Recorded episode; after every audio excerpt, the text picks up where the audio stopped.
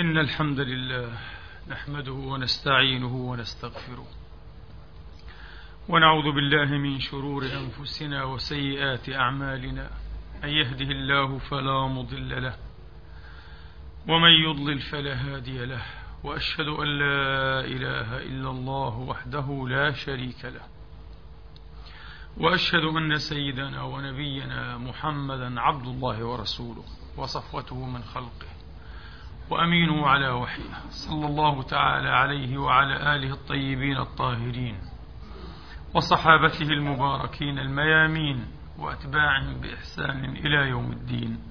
وسلم تسليما كثيرا. عباد الله أوصيكم ونفسي الخاطئة بتقوى الله العظيم ولزوم طاعته.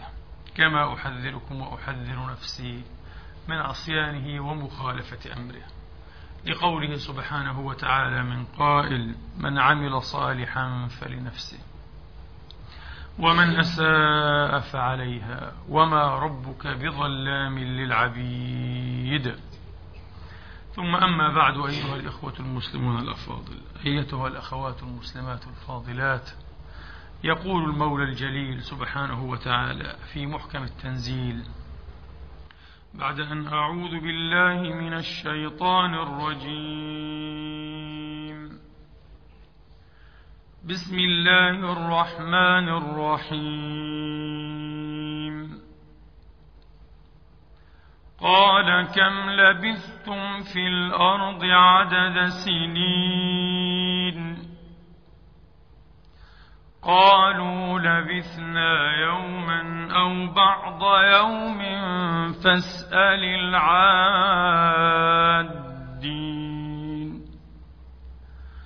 قال إن لبثتم إلا قليلا لو أنكم كنتم تعلمون. أفحسبتم أنما خلقناكم عبثا وأنكم إلينا وأنكم إلينا لا ترجعون فتعالى الله الملك الحق لا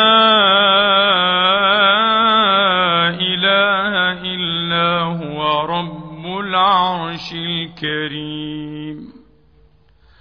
أفحسبتم أنما خلقناكم عبثا وأنكم إلينا لا ترجعون؟ فتعالى الله الملك الحق. لا إله إلا هو رب العرش الكريم.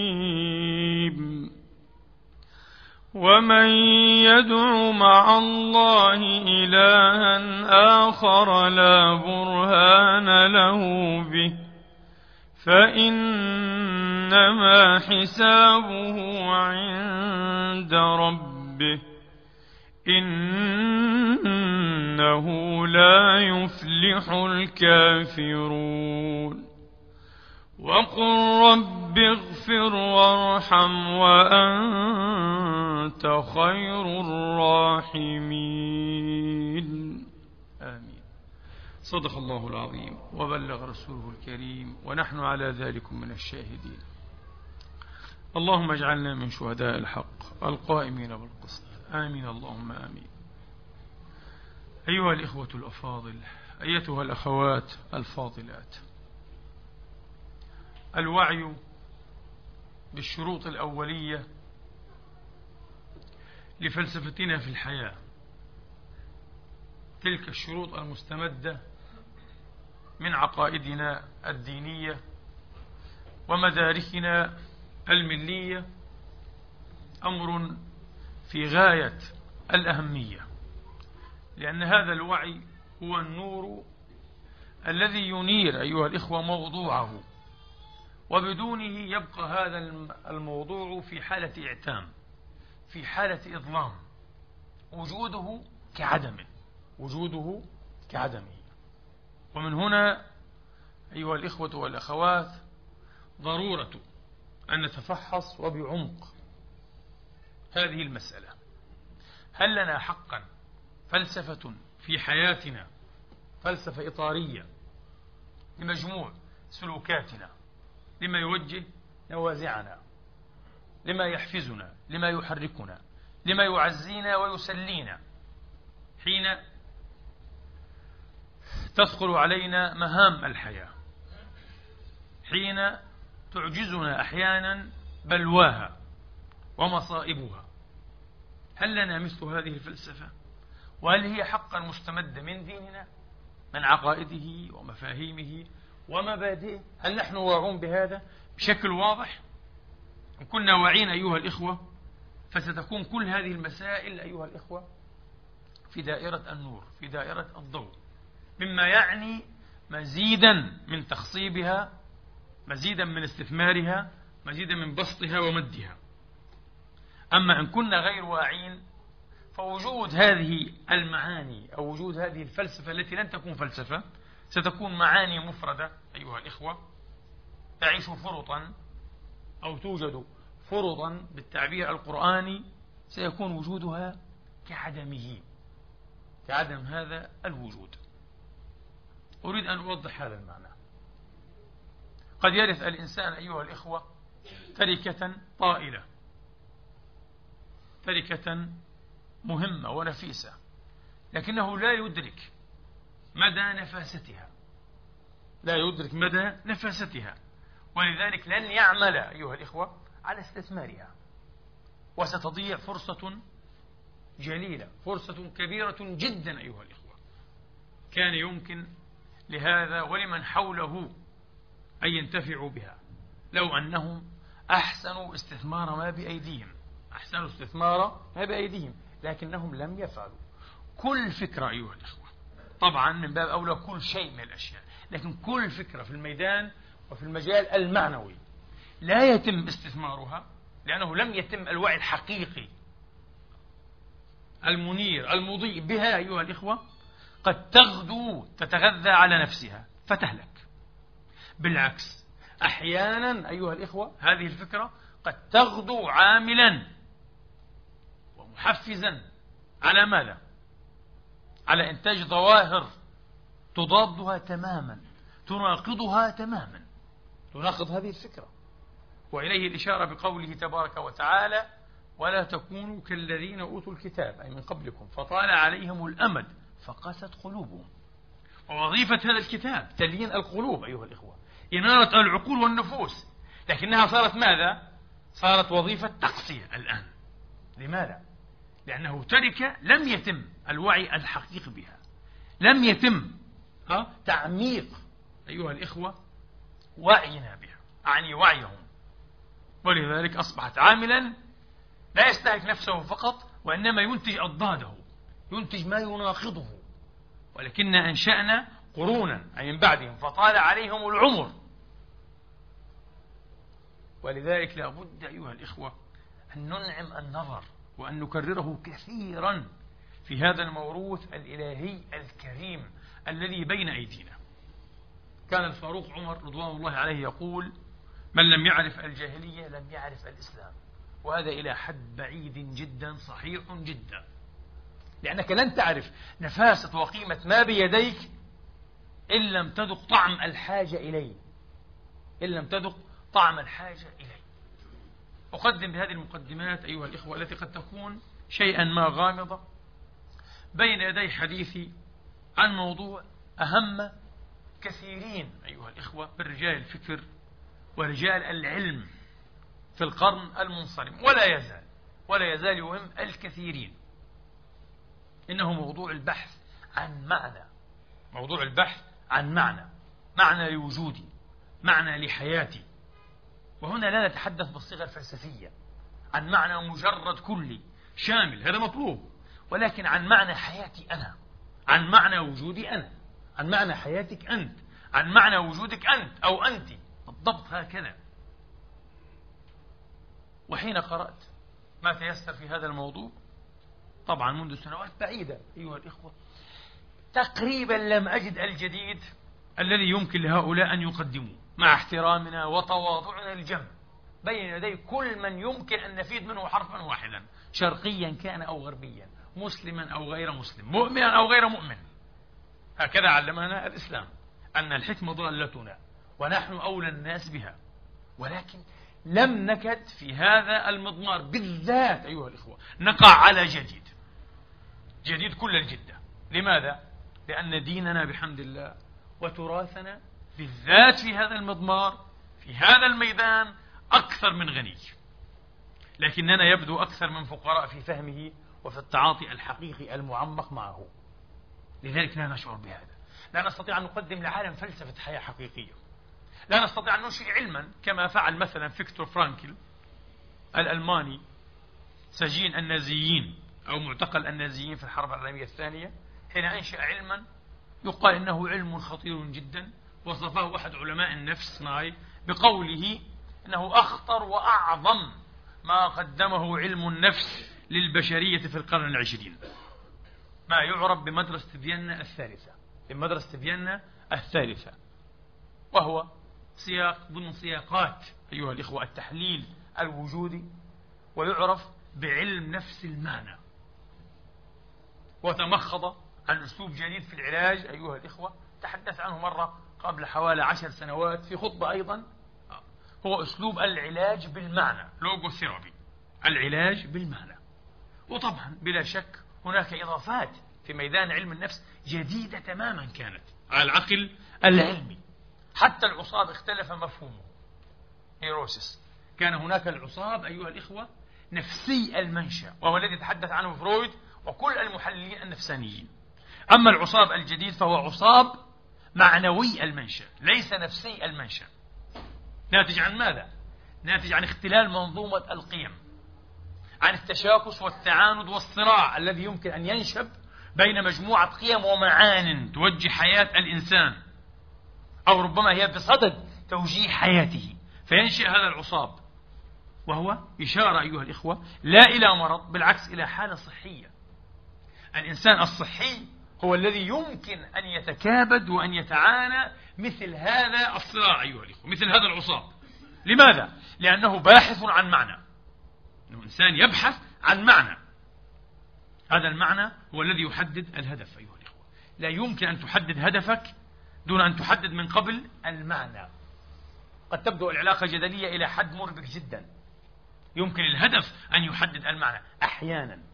لكن الصيغة الصحيحة المعنى أولا هو الذي يحدد الهدف. مثلا لنبتدئ من هذه النقطة الراسبة من هذه النقطة النازلة الواطئة جدا. لو فكرت أيها الإخوة في ماهيتي في أصالة هذه الماهية هل أنا الكائن الذي يتميز من الحيوان؟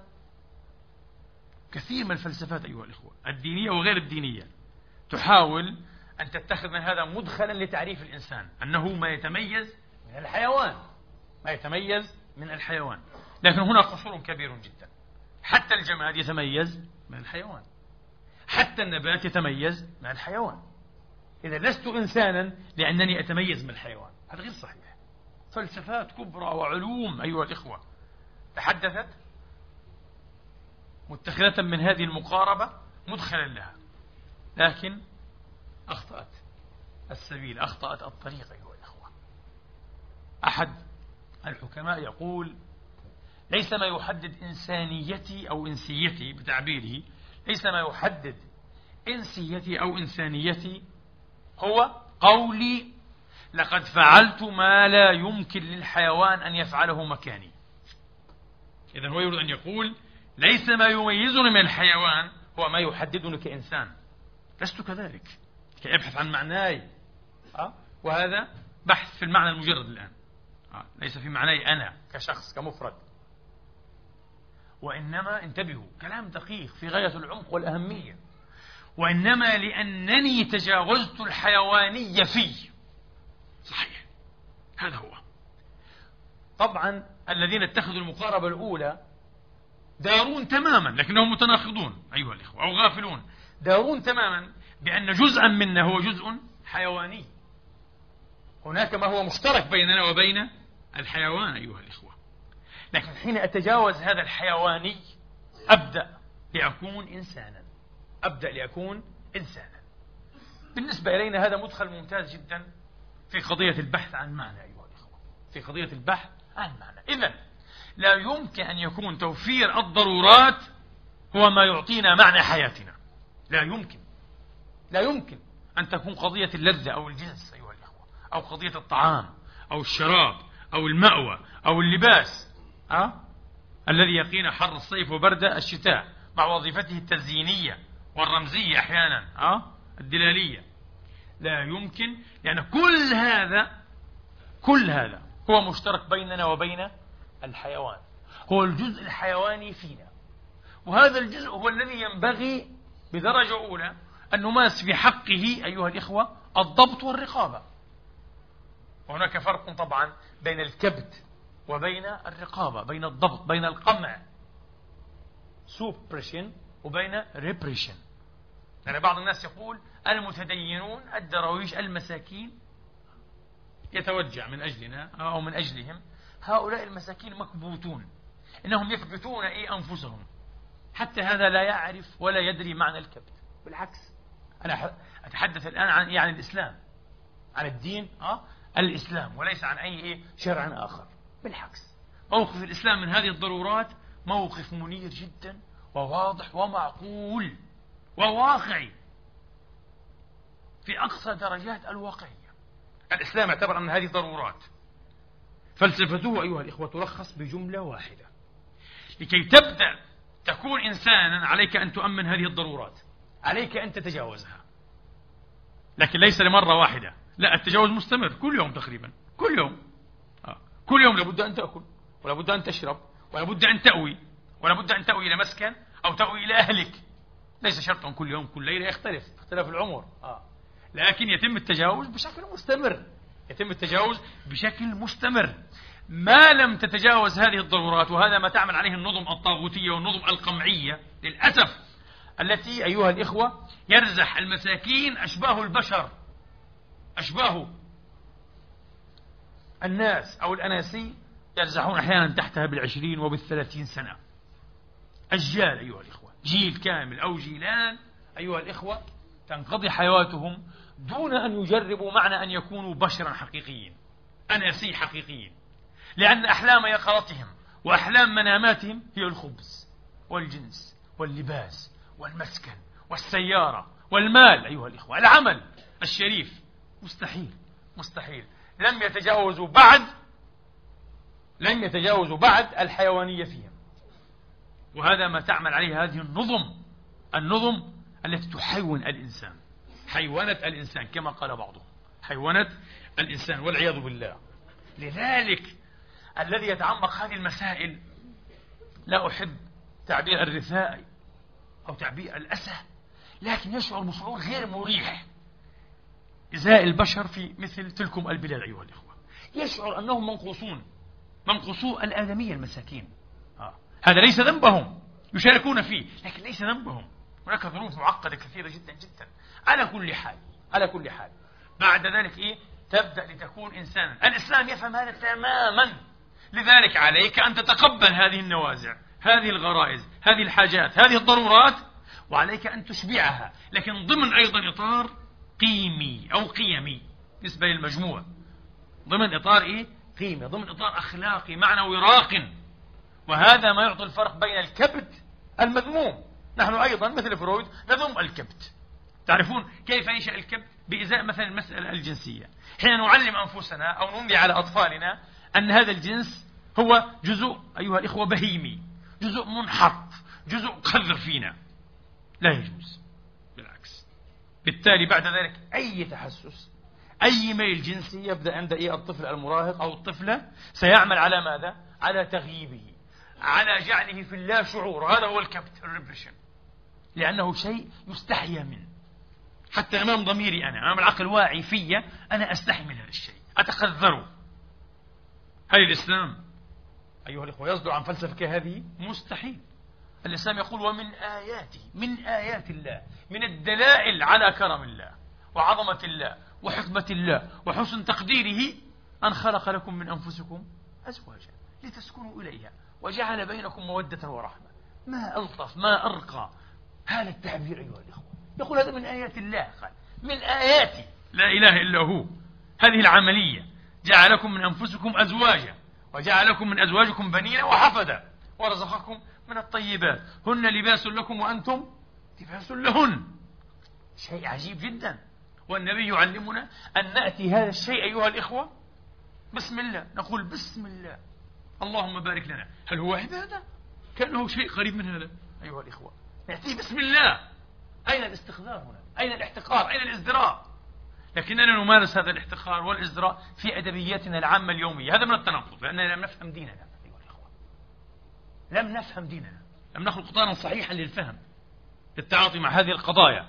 وهذا تنتج عنه أمراض ومشاكل واختلالات أيوة واختلاطات مفهومية ومسلكية. نعاني منها باستمرار أيها الإخوة. لكن أيها الإخوة ضمن الضوابط الشرعية والأخلاقية هذا الشيء يرجى. لا يمارس في أي وقت. ولا في أي مكان ولا مع أي شخص. هناك محرمات أيها الإخوة. محرمات بأربعة أسباب معروفة في الفقه الإسلامي. نساء محرمات بأربعة أسباب. إجمالية طبعا. وهناك أيها الإخوة ضوابط لهذه الممارسة. إذا هذا الشيء يمكن أن يرجع. وهذا ما يعرف بالقمع. مع أنه قد يكون أيها الإخوة يعني تعبيرا غير موفق. ترجمة غير موفقة. ها؟ suppression الأفضل ربما أن نسميه الإرجاء مثل suspension أو تعليق تعليق الممارسة إرجاء الممارسة إلى الظرف المناسب إلى الظروف المواتية فرق كبير جدا بين هذا التعليق والإرجاء وبين ماذا؟ الكبت متى ينشأ الكبت؟ إذا احتقرت هذا الشيء إذا علمت أن أحتقره لكنني لا أفعل كمسلم بالعكس بعض المشاكل الجنسية لدى المسلم والعربي عموما للأسف ناتجة عن اختلال الفهم في هذه القضايا. لن أذكر مثل ماذا. مشاكل كثيرة. وتقريبا إلى الآن لا علاج حقيقيا لها. لأنه ما فيش فهم حقيقي لهذه المسائل. تنشأ مشاكل حقيقية في الحياة حتى الزوجية. لأننا لا نفهم هذه القضية تماما. مع أنها في الإسلام قضية واضحة ولها فلسفة ممتازة. وقضية الجنس مثل قضية الأكل مثل قضية الشراب مثل قضية السكن مثل قضية اللباس إنها الضرورات التي علينا أن نتجاوزها. والتجاوز كما قلت مسألة متكررة ليس لمرة واحدة وإنما باستمرار ها نتجاوزها. لكي نعبر إلى غيرها لكي نعبر إلى ما يجعلنا أوادم بني آدم بشرا ها أو أناسا أحسن من بشر. لكي ما يجعل إيه؟ إلى ما يجعلنا ما يجعلنا أناسا أو أناسي أي الإنسانية هنا فلسفة واضحة أيها الإخوة وصريحة تماما إذا كل المجتمعات كل النظم كل الفلسفات التي لا تصادق على هذه الفلسفة هي تغامر تغامر بقضية الإنسان وبحياة الإنسان وبمعاناة الإنسان بمستقبل الإنسان لماذا؟ بعض الفلسفات والتوجهات أيها الإخوة العلمية أيضا أه؟ فهمت أن هذه الأشياء ليست ضرورات إنها الأهداف العليا. يعني مثلا فلسفة التحليل النفسي إنجاز التعبير لفرويد لم تفهم أن اللذة أو الجنس أيها الإخوة ضرورة وتتجاوز إلى ما هو أعلى. لا فهمت أنها الهدف الأسمى الغاية الأبعد. آه. والموجه تقريبا شبه المطلق باحتكار المتفرد. فأحالت الإنسان إلى مسخ أحالته إلى شبيه بقرد أيها الإخوة. شبيه بالحيوان يتسافل ليس أكثر من هذا. والإنسان أعلى من هذا. علماء نفس كبار من تلاميذ فرويد رفضوا هذا قالوا غير صحيح. الإنسان لا يمكن أن يكون بهذه الضعة. هذا الجانب موجود فيه لكن لا نستطيع أن نقول له كل هذا الاعتبار. لكنهم وقعوا في مطب آخر مثل ألفرد أدلر. قال القوة القوة هي ما يحفز الإنسان. القوة هي الغاية النهائية. إرادة اللذة عند فرويد إرادة القوة عند هذا. أما مدرسة فيينا الثالثة أيها الإخوة فعلا ذهبت إلى خطوات أكثر واقعية ويبدو أنها مدرسة ظاهراتية فينومينولوجية تريد أن تفهم الشيء كما هو دون أن نتفلسف وأن نضع أشياء كثيرة من عندنا. نفهم الأشياء كما هي تقريبا بمنحى ظاهراتي كما يقال بمنحى ظاهراتي. فهمت أن هذه الغاية أيها الإخوة يتم البحث عنها باستمرار إنها إرادة المعنى. The will to meaning. إرادة المعنى. هو هذا هنا يستطيع أن يدخل الدين مباشرة بخضه وقضيضه على الخط يقول أنا هنا لدي الكثير لكي أقدمه. أنا هنا لكي أقدم حتى. في نظري الجواب النهائي. المعنى الأكبر. أم المعاني. أم المعاني. مهما فكرت في هذه المسألة وجدت فعلا أن قضية الإيمان بالله تبارك وتعالى هي أم المعاني. كيف؟ لعلنا نوضح هذه الجملة فيما تبقى من هذه الخطبة إن شاء الله تعالى. كيف أيها الإخوة؟ كيف يكون الإيمان بالله هو أم المعاني كل المعاني. ومن هنا لو فهم المسلم أو المؤمن قضيته الإيمانية حقا لكان هو الإنسان الكامل الذي بشر به الصوفية ولكنهم لم يقعوا عليه. لكن محمدا إقبال محمد إقبال رحمة الله عليه الفيلسوف المسلم قال القضية محلولة إنه المؤمن. صح. في نظر محمد إقبال كان أقرب إلى أن يفهم فلسفة الإسلام من هؤلاء العارفين بالله. هم بشروا به ولكن لم يجدوا ومن وجده؟ وجده في أشخاص مفردين قلائل. الشيخ فلان أو الشيخ علان. في 1400 سنة ربما إيه يعدون على أصابع اليد. غير صحيح. المؤمن. المؤمن الكامل هو الإنسان الكامل. المؤمن الكامل هو الإنسان الكامل. موجود. موجود. ولكن هذا الكمال ليس أيضا كمالا مجردا ليس كمالا فلسفيا. كمال كل إنسان بارك الله فيك بحسبه. كمال كل إنسان بحسبه. وسنوضح هذا أيضا. كيف؟ الآن نعود أيها الإخوة إلى قضية الإيمان وكيف يحتاز كل المعاني خاصة الإيمان الإسلامي. أنا أعني إيماننا نحن كمسلمين ضمن فلسفتنا الخاصة التي نفهمها من الكتاب والسنة نفهمها. لا أقول موجودة هكذا لكن هذا ما نفهمه على الأقل من الكتاب والسنة. أولا أفحسبتم أنما خلقناكم عبثا؟ ينفي القرآن بضربة واحدة. أن يكون الإنسان مخلوقا انتبهوا الآية عجيبة مخلوقا عبثا. واحد يقول لا أنا أريد لنفسي أن أعيش إيه؟ حياة عبثية. القرآن سيقول ستتحطم. لماذا؟ لأن القرآن تحدث عن قضية كونية وليس قضية أمرية ليس قضية شرعية. فهمتم؟ القرآن مثلا حين يقول لك هذا حلال وهذا حرام طبعا أنت عندك الاختيار بعد ذلك. تقول لا ما حلله الله سأحرمه. طبعا وستخرج من الإسلام. ما في مشكلة. ليس عندك مشكلة الآن. وما حرمه الله سأحلله وما أحله سأحرمه. قضية أمرية. لكنه يقول لها بعدها التقديري الكوني. يقول أفحسبتم أنما خلقناكم. إذا أنت مصنوع ومهيأ ومركب لكي لا تعيش عبثا. فإن أصريت أو أصرت على أن تعيش عبثا ناقضت ماذا؟ ناقضت ذاتك ناقضت طبيعتك ناقضت ما خلقت عليه وله. وستتحطم قطعا ستتهشش ستدفع الثمن في الدنيا ليس في الآخرة. التفكير الديني دائما يشير إيه تقريبا إيش؟ إلى الأخروي. في الآخرة لا لا لا في الدنيا. وعلى فكرة هذه فلسفة أعتقد يعني إيه؟ أنها ستبين لنا بجلاء أن قضية الدين كله هي لك وليست لله. الله لا يريد منك شيئا. قال ما أريد منهم من رزق وما أريد أن يطعم أن يطعمون لن تعود على الله بشيء كما قلنا آلاف المرات. ليس إيه؟ ليس له وليس عنده. لن تعود. لكن لك أنت. حتى العبادة. لك أنت. العبادة لك أنت. أنت تعبد الله. لكن مردودها. لك أنت. من أجلك أنت. ومن أجل ماذا؟ من أجل ما يخدم المعنى. معنى وجودك. معنى سيرك. معنى حياتك. انتبهوا. ستقول لي كذا وكذا. قلنا لك البداية. حتى الضرورات. كل الضرورات لم يصادر عليها إيه؟ الإسلام بطريقة إقصائية. بالعكس. تقبلها. وألح عليها. ألح عليها. وأصر على أنها يجب أن تشبع. ويجب أن تروى. لكي يمكن بعد ذلك التجاوز. وقد يعقل الفقر الفتى دون همه. عفوا دون همه. وقد يعقل الفقر الفتى دون همه كما قال أبو حمد الغزالي. وكان بطريقة واضحة أيها الإخوة فاقها بهذه النقطة. الغامضة الآن على كثير من المتفلسفين. قال متى يفرغ لعبادة الله؟ متى يفرغ لعبادة الله؟ ليس للصلاة انتبهوا. هذه الطقوسيات ليست حقيقة العبادة. هذا لباس العبادة كسوة العبادة أين روح العبادة. يصلون لكن هل يصلون؟ ها؟ يعبدون ولكن هل يعبدون؟ أو ربما يصلون لكن هل يعبدون بهذه الصلاة؟ مستحيل. كما قلنا الخبز الذي يحرم الخبز هو حلم يقظته وحلم منامه العيش طبعا. وجربوا. المساجين مثلا الذين يحرمون إيه؟ من كسرة الخبز. كل أربعة أيام يعطونهم كسرة صغيرة.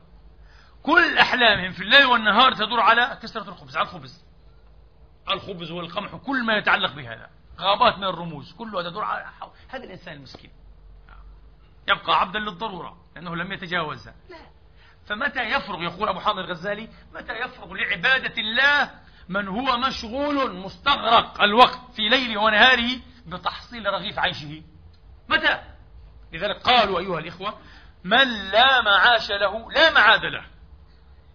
من لا معاش له. إذا ليس لي دنيا ليس لي ما آكل ما أشرب ليس لي الزوجة التي أو إليها والبيت الذي أسكنه ولا ولا.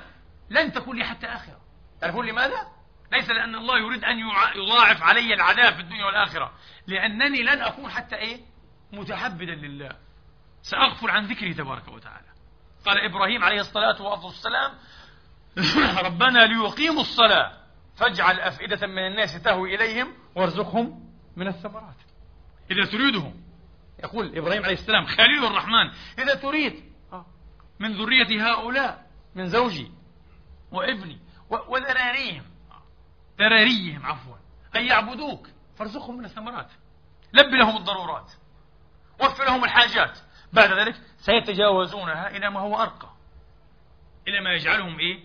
إلى ما يجعلهم أناسي أو بشرا أو ناسا. هذا منطق القرآن بشكل واضح جدا. لكن الفكر الديني فعلا الظلامي أيها الإخوة فكر الظلاميين من المتدينين الذي يريد دائما وهو محافظ كما يقال فكر محافظ رجعي استبقاء الأوضاع على ما هي عليه ويريد أن يبرر أوضاعا غير معقولة هي فعلا تجعلنا أنا أقول لكم صدقوني تجعلنا لسنا مجانين شيء أحقر من أن نكون مجانين لأن المجنون أحيانا جنونه علامة على أنه عاقل كيف؟ أحيانا جنوني يدل على أنني عاقل. يقول الفيلسوف الألماني ليسينج بعض الظروف تحملك على أن تكون عفوا بعض الظروف تحملك على أن تفقد عقلك. فإن لم تفعل فإن فليس عندك ما تفقده. انتبهوا. بمعنى يريد أن يقول هو بعبارة بسيطة مفهومة للجميع. أنت إنسان طبيعي إذا عرضت أو تعرضت وهذا ما قلته مرة للدوتشي فيلي حين سألوني عن الفلسطينيين عن هؤلاء الوحوش الأشرار المناجيس عن الشعب الغيلان أيها الإخوة هذا أه؟ البعابع اسمهم فلسطينيون كيف يفعلون كذا وكذا وكيف يفجرون أنفسهم كيف يبتهجون بهذا. هل هؤلاء طبيعيون؟ آلمني السؤال جدا. قلت له بجملة واحدة هؤلاء طبيعيون تماما مثلي ومثلك لكنهم يرزحون تحت ظروف غير طبيعية. أتحدى أتحدى أي طبيعي؟ أتحدى أكبر طبيعي من هؤلاء أن يأتي؟ ويرزح تحت نفس الظروف أيها الإخوة ليريني بعد ذلك استجابته. طبعا هذا ليس تبريرا مني لأي فعل مثلا لا وإنما فقط أنا أريد أن أنفي تهمة أنهم ليسوا طبيعيين. ولذلك الذي ذكرته اليوم عالم النفس الألماني وهو بالمناسبة يهودي أه؟ وأنا أحترمه وأحبه جدا لأنه عالم إنسان. إنسان حقيقي أكثر إنسانية من هنا إلى آخر مجرة في الكون من النازيين الذين عذبوه. سأله الضابط النازي مرة قال ما مهنتك؟ ضابط جاهل. قال طبيب. قال حقا. أه؟ حقا. طبيب أنت كنت تبتز الناس وتثري من أموالهم. قال له ما كان واقعا هو أنني قضيت أكثر سنوات عمري طبيبا في مستشفيات بالسخرة لا أتقاضى فرنكا واحدا لأنني كنت أعمل من أجل الإنسانية. إنسان يحترم. كيف لا يقدر؟ إنسان عظيم. لذلك فتح الله عليه بعلم نفس كامل. المدرسة الثالثة. إنسان نبيل. إنسان عنده قيم في الحياة. وهو الذي أراد أن يفهمهم كيف يكون لك معنى. ما هو المعنى؟ وأسس علم نفس المعنى. فيكتور فرانكل قال كنت أعمل ببلاش يعني لوجه الله. في مشافي للفقراء والمعوزين. كنت أستطيع أن أثري لكنني لم أفعل. طبعا ضرب. هذا أكثر إنسانية بليون مرة من هذا النازي الجلف. الجاهل. أيها الإخوة. لكن هذا الرجل كتب في كتابه عنده كتاب عظيم جدا جدا لخص فيه هذه النظرية في النصف الأخير منه. في النصف الأول لخص معاناته في معتقلات النازيين أوشفيتس وغيره في بافاريا أيضا. آه. اسمه بحث الإنسان عن المعنى. تمام؟ search ها for meaning بحث الإنسان عن المعنى مقدمة في علم العلاج بالمعنى. قال فيه بالحرف الواحد. ما قاله ليسنج بطريقة غير مفهومة. قال هناك ظروف معينة شروط معينة تجعلك تفقد عقلك. فإن لم تفعل فليس عندك ما تفقده. بمعنى هناك ظروف تجنن تجعلك مجنونا لأنك عاقل. لأنها ظروف غير عاقلة غير معقولة. إذا تصرفت معها بعقل ستكون بليدا. لن تكون إنسانا. لأنها ظروف غير عاقلة غير معقولة. حين تكون الظروف غير معقولة طبيعي ومعقول جدا. أن تواجهها أيضا إيش؟ بطريقة غير معقولة. وفي هذه الحالة أنت بالنسبة إليهم أصحاب هذه الظروف خالقي هذه الظروف أنت مجنون. وأنت بالمعنى المجرد عاقل تماما. لكن إن لم تجن تحت هذه الظروف الظروف التي تجنن فأنت إيه؟ ليس عندك ما تفقده يعني ليس عندك عقل أصلا. ولذلك ليس عندك شرف أن تكون مجنونا. أن تكون مجنون هذا شرف كبير. شهادة براءة بأنك إنسان. وإلى وقت قريب أنت عاقل. والآن أنت بمنظور أكبر أنت عاقل أيضا. فرانكل عبر عن هذا بطريقة سلسة وواضحة جدا. قال ماذا؟ الاستجابة response يعني الاستجابة غير السوية. لظروف غير سوية هي استجابة سوية تماما. هذا هو. وهذا ما قلته أنا بصيغة ربما أكثر حتى وضوحا. قلتم أناس طبيعيون يرزحون تحت ظروف غير طبيعية. كيف تريد أن تكون ردود أفعالهم يا سيدي؟ تفضل. أفحم الرجل أنه ذكي. ناس متعلمون مثقفون واقتنع بجوابي تماما. لم يجادلني حتى بكلمة واحدة. في حين أن جلفا جاهلا ربما عنصريا أيها الإخوة مغرضا يمكن أن يجادل إلى السنة القادمة. لأنه لا يفهم. لا يفهم أيها الإخوة المعاناة. نحن شعب يعاني. نحن أمة الآن. الأمة الإسلامية بشكل عام تعاني. المعاناة لا أقول شيء نبيل ولا شيء مقدس لا أقول هذا. لكن أقول المعاناة جزء بلا شك من حياة الإنسان من حياة الشعوب من تجارب الإنسان والأمم. لقد خلقنا الإنسان في كبد. لقد خلقنا الإنسان في كبد. وتريده أنت صفوا من الأقذاء والأقدار. ليست كذلك الحياة. فحين نعيش قطعا لابد أن نعاني ولو يوما. ما في إنسان حياته سعادة متصلة وهناء متوفر دائما. حتى أبناء الملوك أيها الإخوة وأبناء الأمراء وأبناء السلاطين عندهم ما يعانون أيها الإخوة. أحيانا يعانون من كونهم لا يعانون وهذه معاناة. وأقبح معاناة على فكرة. معاناة تفرز ما يعرف بالفراغ الوجودي. Existential vacuum ها؟ الفراغ الوجودي. الذي الذي يبرر الآن حقيقة مروعة مخيفة. هي أن الذين يموتون حول العالم منتحرين الموت اختيارا كما يقال الذين يختارون الموت ها؟ الذين يفارقون الحياة باختيارهم منتحرين أكثر من ضحايا كل النزاعات والحروب بين الدول والأمم ما رأيكم؟ كم ينزف العالم بسبب حروب إقليمية ومحلية وعالمية أحيانا كثيرا جدا جدا لا الذين ينتحرون إحصائية أكثر من كل هؤلاء لماذا؟ بسبب الفراغ هنا الحياة في الغرب مثلا هذا الغرب. بلا شك أن هذا الغرب أصاب حظا كبيرا جدا. ربما حظا غير مسبوق من النجاح المادي ومن نجاح توفير الضرورات للإنسان. فعلا بطريقة غير مسبوقة ربما في تاريخ الدنيا. بلا شك.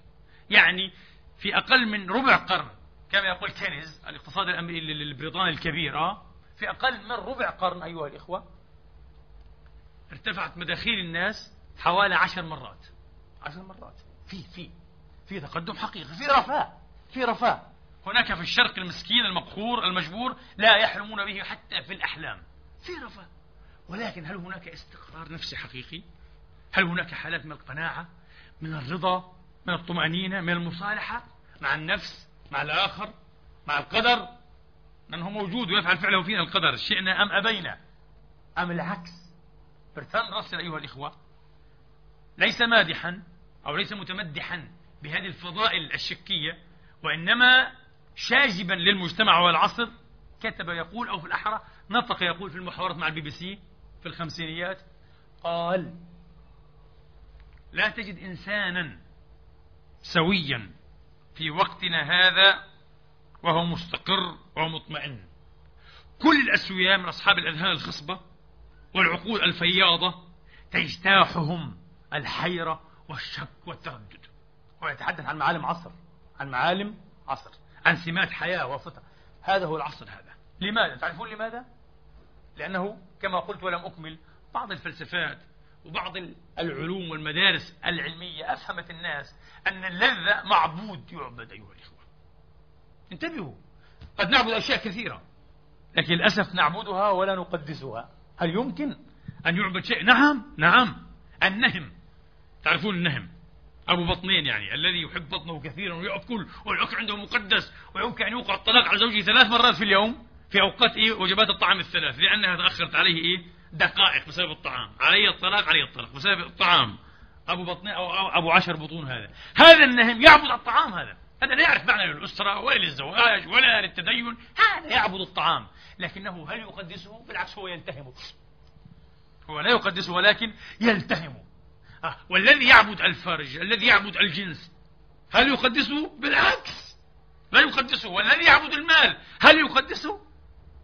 وهكذا. إذا القضية أيها الإخوة آه. أنك قد قد تتعلم أن تعبد شيئا لكن هذا الشيء غير جدير بالعبادة لأن ما هو جدير بالعبادة جدير بالتقديس جدير بالتنزيه. الجدير بالتنزيه هو واحد لا إله إلا هو. كل ما عدا ومن عدا الله غير جدير إيه؟ بالتنزيه المطلق. سبحانه هذا معنى سبحانه أنه المنزه مطلقا. لذلك هو المعبود وحده. ولذلك كل ضروب الشرك. انتبهوا والشرك ليس فقط يتمظهر أو يتبدى في عبادة ماذا؟ حجر أو وثن. هذا الشرك بلا شك مظهر فج أكثر بدائية من غيره من مظاهر الشرك. لكن أيضا الذي يعبد فرجه مشرك. طبعا. وهو مستعد أن يضحي إيمانه بالله وخشيته من الله وحبه لله في سبيل فرجه. نعم. طبعا هو مستعد أن يبرر هذا بخمسين طريقة لا معنى لها هذا لا يعنينا. آه. الذي يعبد بطنه نفس الشيء الذي يعبد المال الذي يعبد القوة والسطوة الذي يعبد الشهرة والصيت أيها الإخوة. كل هؤلاء مشركون.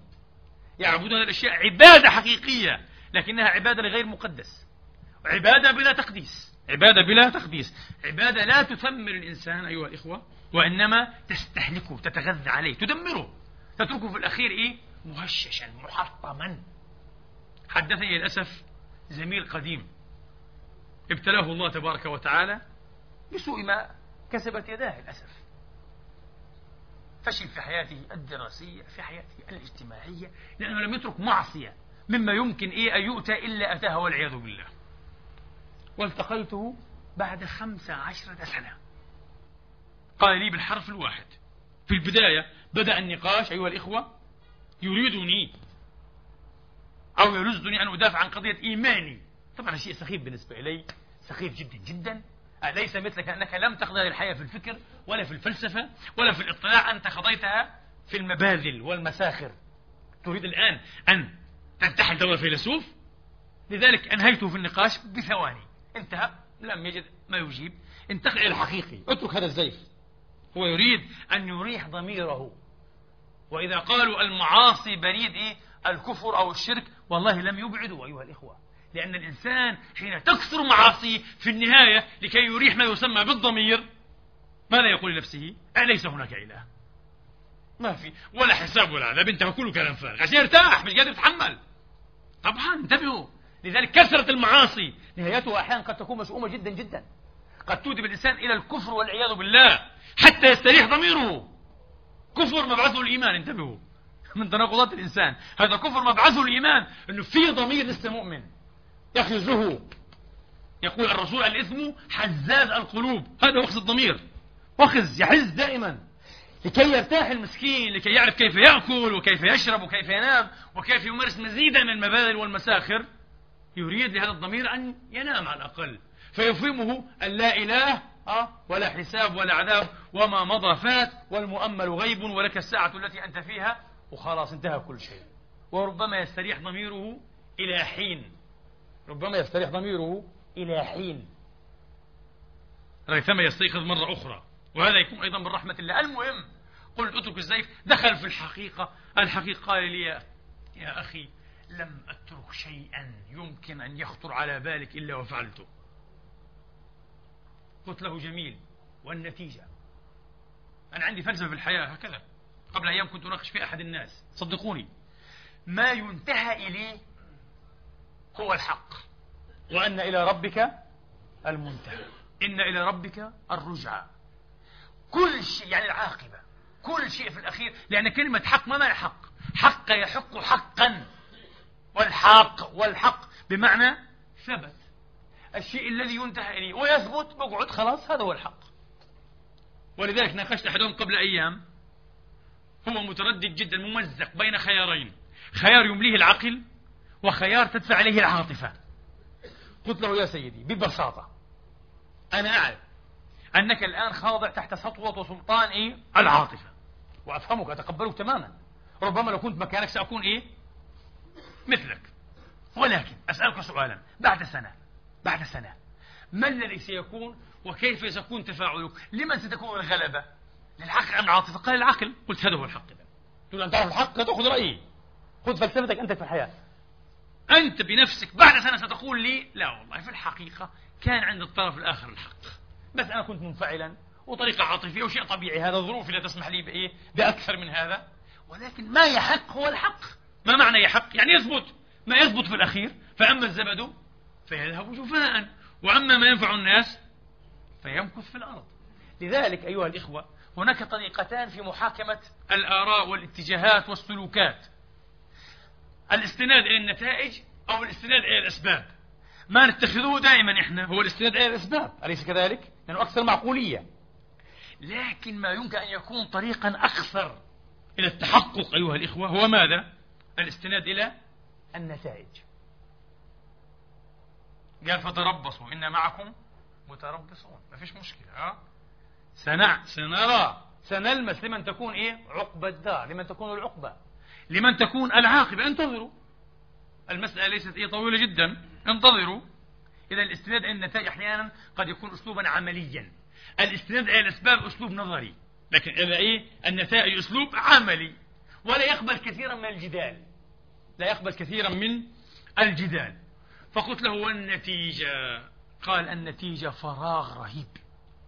فراغ رهيب. لم يعد هناك ما يمكن أن يمتعني. قال انتهى كل شيء. مع احتفاظي بقوتي قال. ليس هناك ما يمتعني. قال أنفقت المال حتى كأنه تراب. راح على دولة اسكندنافية حصل أموال كثيرة. أنفقها مثل التراب. قال أنفقت اشتريت لبست عملت ركبت كل ما أريد قال. فعلت كل الموبقات. والآن قال أبحث عن شيء يبهجني ولا أجد. ليس هناك ما يمكن. قلت له طبعا. يعني كل هذه الأشياء لا تشكل أهدافا. كل هذه الأشياء التي جعلتها أهدافا قدستها أو عفوا عبدتها من غير تقديس عفوا أه؟ هذه الأشياء في الحقيقة لم تكن إيه؟ لم تكن أهدافا. كانت محطات على الطريق. كما قلنا في أول الخطبة ينبغي تجاوزها لكي تبدأ في الاستهداف. لكي تبدأ إيه؟ في تحقيق الأهداف الحقيقية. في قطع المراحل الأخرى الأكثر رقيا إلى الأهداف الحقيقية. لكنك كنت كحمار الرحى. أكرمكم الله وأعزكم جميعا وأعزكن آه. تدور وتدور وتدور. والمكان الذي ترتحل إليه هو المكان الذي ارتحلت منه. كحمار الرحى طبعا سيصاب في النهاية بمال القاتل أيها الإخوة بالعكس ستتناوشه أيضا أفكار الانتحار إنهاء حياتي معذور. ضمن ظروفه ما شاء الله وخياراته الغبية جدا معذور تماما. أيها الإخوة الإنسان أنا وأنت وأنت أه أضعف مما يتخيل. للأسف للأسف ما يحطمنا هو شعورنا أحيانا بالقوة الزائفة. أنت تمتلك نقطة قوة وحيدة أيها الإنسان. صدقني نقطة قوة واحدة وحيدة ما هي؟ ومن أين تنبع؟ تنبع أيها الإخوة من نبع واحد إدراكك لضعفك. حين تدرك ضعفك حقيقة وتتعامل مع نفسك ومع الوقائع والشروط من هذا المنطلق ستكون إنسانا قويا جدا. وهذا ليس تناقضا وليس لعبا بالألفاظ هذا الحقيقة. ستكون قويا وقويا جدا. أقوى من كل الآلهة الزائفة والمعبودات الكاذبة والأوهام السرابية الخداعة الخلب. ستكون أقوى من كل هذا. سيكون لك بصر حديد. سيكون لك إرادة لا تنثني. عزم لا يلتوي. جهد لا يتخونه ملل. كيف؟ حين تدرك ضعفك. وخلق الإنسان ضعيفا. الله يقول وخلق الإنسان ضعيفا. لأن نتحدث عن مقولة الإنسان ومحمولاتها في كتاب الله. موضوع طويل. تعرضنا إليه مرات. لكن أيها الإخوة في عالم الفن والأدب ما هو الأرقى دائما؟ وإلى اليوم التراجيديا صحيح؟ المأساة. أعظم وأنبل ما أنتجه الأدب والفن الإنساني ما يتعلق بالمأساة. كل إنسان فينا عنده نزوع أن يسمع النغم الحزين. صحيح؟ مئة في المئة. يا حظ أهل العراق أصحاب الأنغام الحزينة. والأغاني الحزينة. كل إنسان فينا عنده نزوع أن يستمع أيها الإخوة إلى القول إيه؟ الحزين. أن يتسلى بسماع إيش؟ قصص المصابين. قصص المصابين. ليش موضوع هذا التشهير وصحف وجرائد إيش؟ هم بسموها فضائح. مش فضائح فضائح ومصائب وبلايا ونكبات. عندها رواج غير طبيعي ليس عند العرب في كل العالم. تستهلك كالماء والهواء مباشرة. لماذا؟ لأن الإنسان أدرك أو لم يدرك أيها الإخوة يبدو أنه ينطلق إيش؟ من ضعفه. يتناغم بهذا السلوك مع ضعفه أيها الإخوة. وهو يشعر بنوع من الأحزاء والسلوان أنهم أنه لم ينكب بهذه النكبة. لم ينكب بهذه. ومن هنا أيها الإخوة حرصه على هذه المأساة. أن يقرأها شعرا أو نثرا. أن يراها ممسرحة على المسرح. أن يراها إيه؟ فيلما. يحب أن يراها حكاية يسمعها ويذرف الدموع ويتحسر ويتوجع المسكين. على هؤلاء الموجوعين. مع أنه لن يتوجع إيش؟ وجعهم. ولن يتألم مكانهم أبدا. وهذا جزء أيضا من مأساة الإنسان. لكن لكن يبدأ الإنسان في مناقضة طبيعته. وفي الخروج أيها الإخوة عن الحدود. حين يظن نفسه أنه إيش؟ أنه موئل وموطن القوة الحقيقية. فيدعي التألم أحيانا. ما علمت لكم من إله غيري. يدعي العلم المطلق. يحاول السيطرة على من دونه وليس لأطماعه حد. لقد لاحظ برشاند راسل في محاوراته التي ذكرتها قبيل قليل بواقعية. لا أقول بذكاء الأمر لا يحتاج إلى ذكاء لكن بصدق وواقعية أن نسب التدين في كل الشعوب قال وهذا غريب لا تزداد كلما توفرت مظاهر العناية الإلهية. يعني مثلا لو كان في حالة سلام وفي صحة فيش أوبئة فيش مشاكل فيش دمار فيش حروب فيش فقر فيش أمراض أيها الإخوة. أه فيش مآسي. الناس تكفر قال لكن لما يكون في حروب في دمار في تسونامي في بلاوي الناس تعود إلى الدين.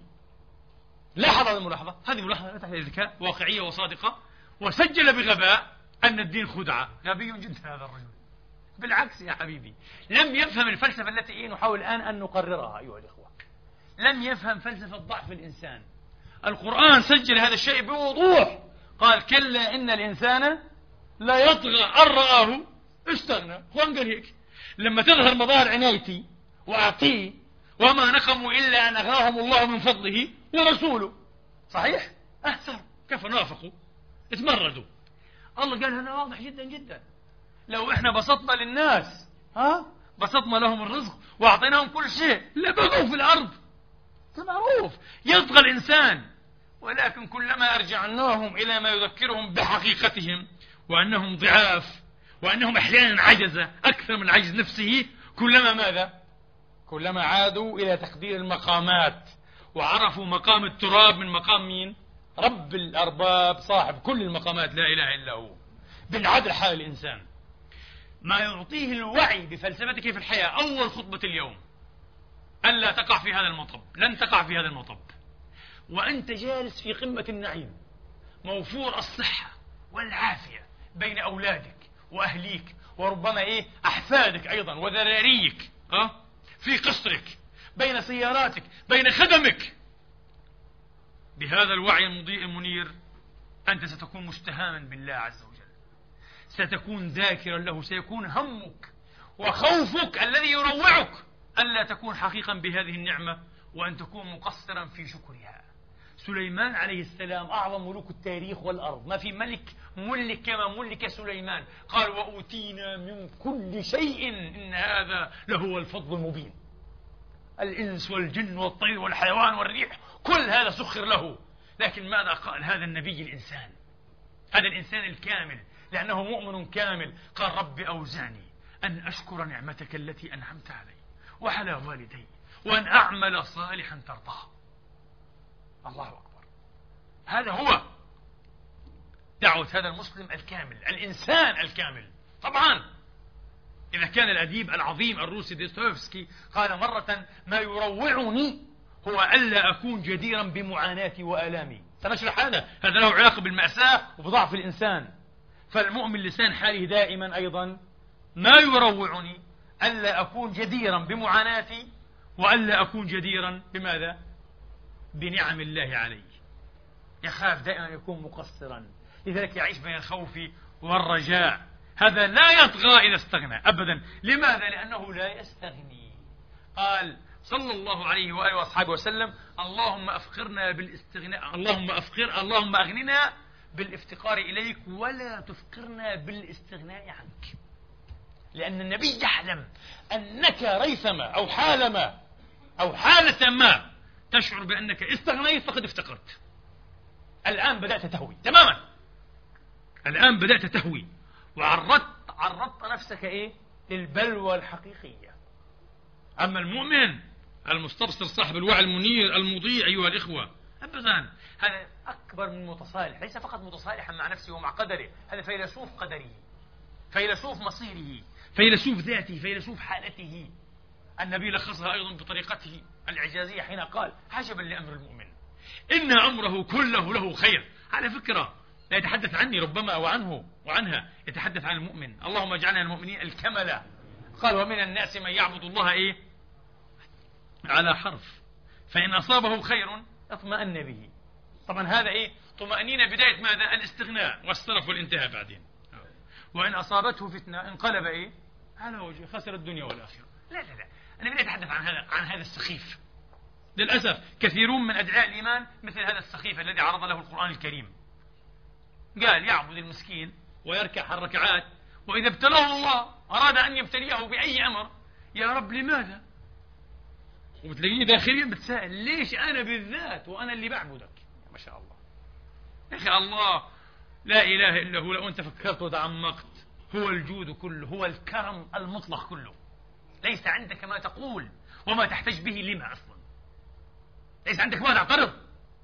انتهى. لكن نحن عققة. نعق ربنا ومولانا لا إله إلا هو. ما أكثر تفكيرنا فيما لا نملك أيها الإخوة وما أقل جحدنا وكفرنا بنعمة ما نملك. أليس كذلك؟ نأسى ونحزن على ما فات. ولا ننظر إليه غالبا إلا من الجانب المضيء البهيج. شفتوا؟ والله ما أجمل تلك الأيام يا أخي. أجمل مما أنت فيه؟ آه أجمل. مع أنه كان إيش؟ أيها الإخوة على التراب. والآن في قصر لا تلك الأيام كانت أجمل. والله كوب شاي. أه؟ كان أجمل من كل هذه إيش؟ من كل هذه الملاذ التي إيه؟ نتخوض فيها. ما شاء الله. ثم هو أيضا أيها الإخوة أه؟ متلهف متقطع. على ماذا؟ على ما سيأتي به المستقبل. طب وما أنت فيه؟ لا هذا يستحق حتى الشكر والفكر ولذلك تضيع حياتنا هباء بين حزن وأسى على ما فات وتلهف على آت. أينما أنت فيه يا أخي؟ اشكر ربك وكن ابن وقتك كما قال السادة العارفون بالله. كن ابن ساعتك الآن. أنت في نعمة. استحلبها واستقطرها وأدي شكرها. حتى تستطيع أن تكمل المسيرة لكن هذا الإنسان عاق سبحان الله وكفور قال ظلوم جهول وإن تعدوا نعمة الله لا تحصوها. إن الإنسان لظلوم شوف ما قالش ظالم كافر ظلوم كفار. إن الإنسان لظلوم كفار والعياذ بالله تبارك. قال عجبا لأمر المؤمن إن أمره كله له خير. إن أصابته سراء شكر فكان خيرا له. وإن أصابته ضراء صبر فكان خيرا له. وليس ذلك إلا للمؤمن ولذلك ما يخاف منه دوستويفسكي ألا يكون جديرا بمعاناته المؤمن لا يخاف منه المؤمن إذا عانى فإنه يواجه هذه المعاناة بماذا؟ بالصبر ومعنى أن يكون صابرا أيها الإخوة أنه يكون ماذا؟ آملا صح؟ ما معنى أن تكون صابرا؟ الصبر لو لم يعقبه وهم الأمل لما عد صبرا لعد ماذا؟ يأسا واستسلاما صحيح؟ وهذا الفرق بين اليأس والفرق بين الصبر أيها الإخوة. الفرق بين اليأس وبين الصبر. الصابر آمل دائما في رحمة الله. حين قرأت كتاب فرانكل هذا بحث الإنسان عن المعنى وجدته يدور, يدور وجدته يدور حول هذا المعنى ولم يأتي بشيء عميق. ما لدينا أحمق بكثير هنا. قال من ملاحظاتي قال وملاحظات رئيس الأطباء في معسكر أوشفيتس قال وجدنا أنه في أسابيع معينة تزداد نسبة الموت بشكل مذهل. يعني مثلا في أسبوع عيد الميلاد 44 45 ميلادية مات عدد هائل من المعتقلين. لماذا؟ رئيس الأطباء صرح وهذا ذكاء منهم عندهم طريقة علمية في التفكير صرح أنهم لم يموتوا لتوفي لتفشي وباء جديد. هذا لم يحدث. لأن الظروف قد ساءت لم يحدث. لأن أي عوامل مضافة؟ قد نجمت لم يحدث. الأمور كما هي تماما لكن زادت نسبة الوفيات بشكل مذهل محير. تعلمون لماذا؟ لأن أكثر هؤلاء مؤمنون يعني بدينهم المسيحي أو باليهودي كذا المهم. فهؤلاء المسيحيون مثلا يؤملون بسبب إيش؟ الكريسماس هذا وعيد الميلاد يعني آه. يؤملون في ماذا؟ أن تنتهي هذه المعاناة. أن ينظر إليهم الرب بعين إيه؟ بعين اللطف ويصبح عندهم مثل إيه؟ مثل هاجس أيها الإخوة قهري. مش وسواس لكن هاجس قهري. يعطيهم يقينا أنهم سيفرج عنهم في هذا الأسبوع. ولما انقضى الأسبوع بالضبط ولم يحدث أي شيء جديد بدأوا يسقطون بالعشرات. انتهت حياتهم. ماتوا. ولذلك في المأثور الإسلامي هذا نظرية علمية آه أقام عليها دراسات كثيرة ملأت 16 مجلدا بالألمانية. كله عن المعنى علم المعنى. 16 مجلد علم.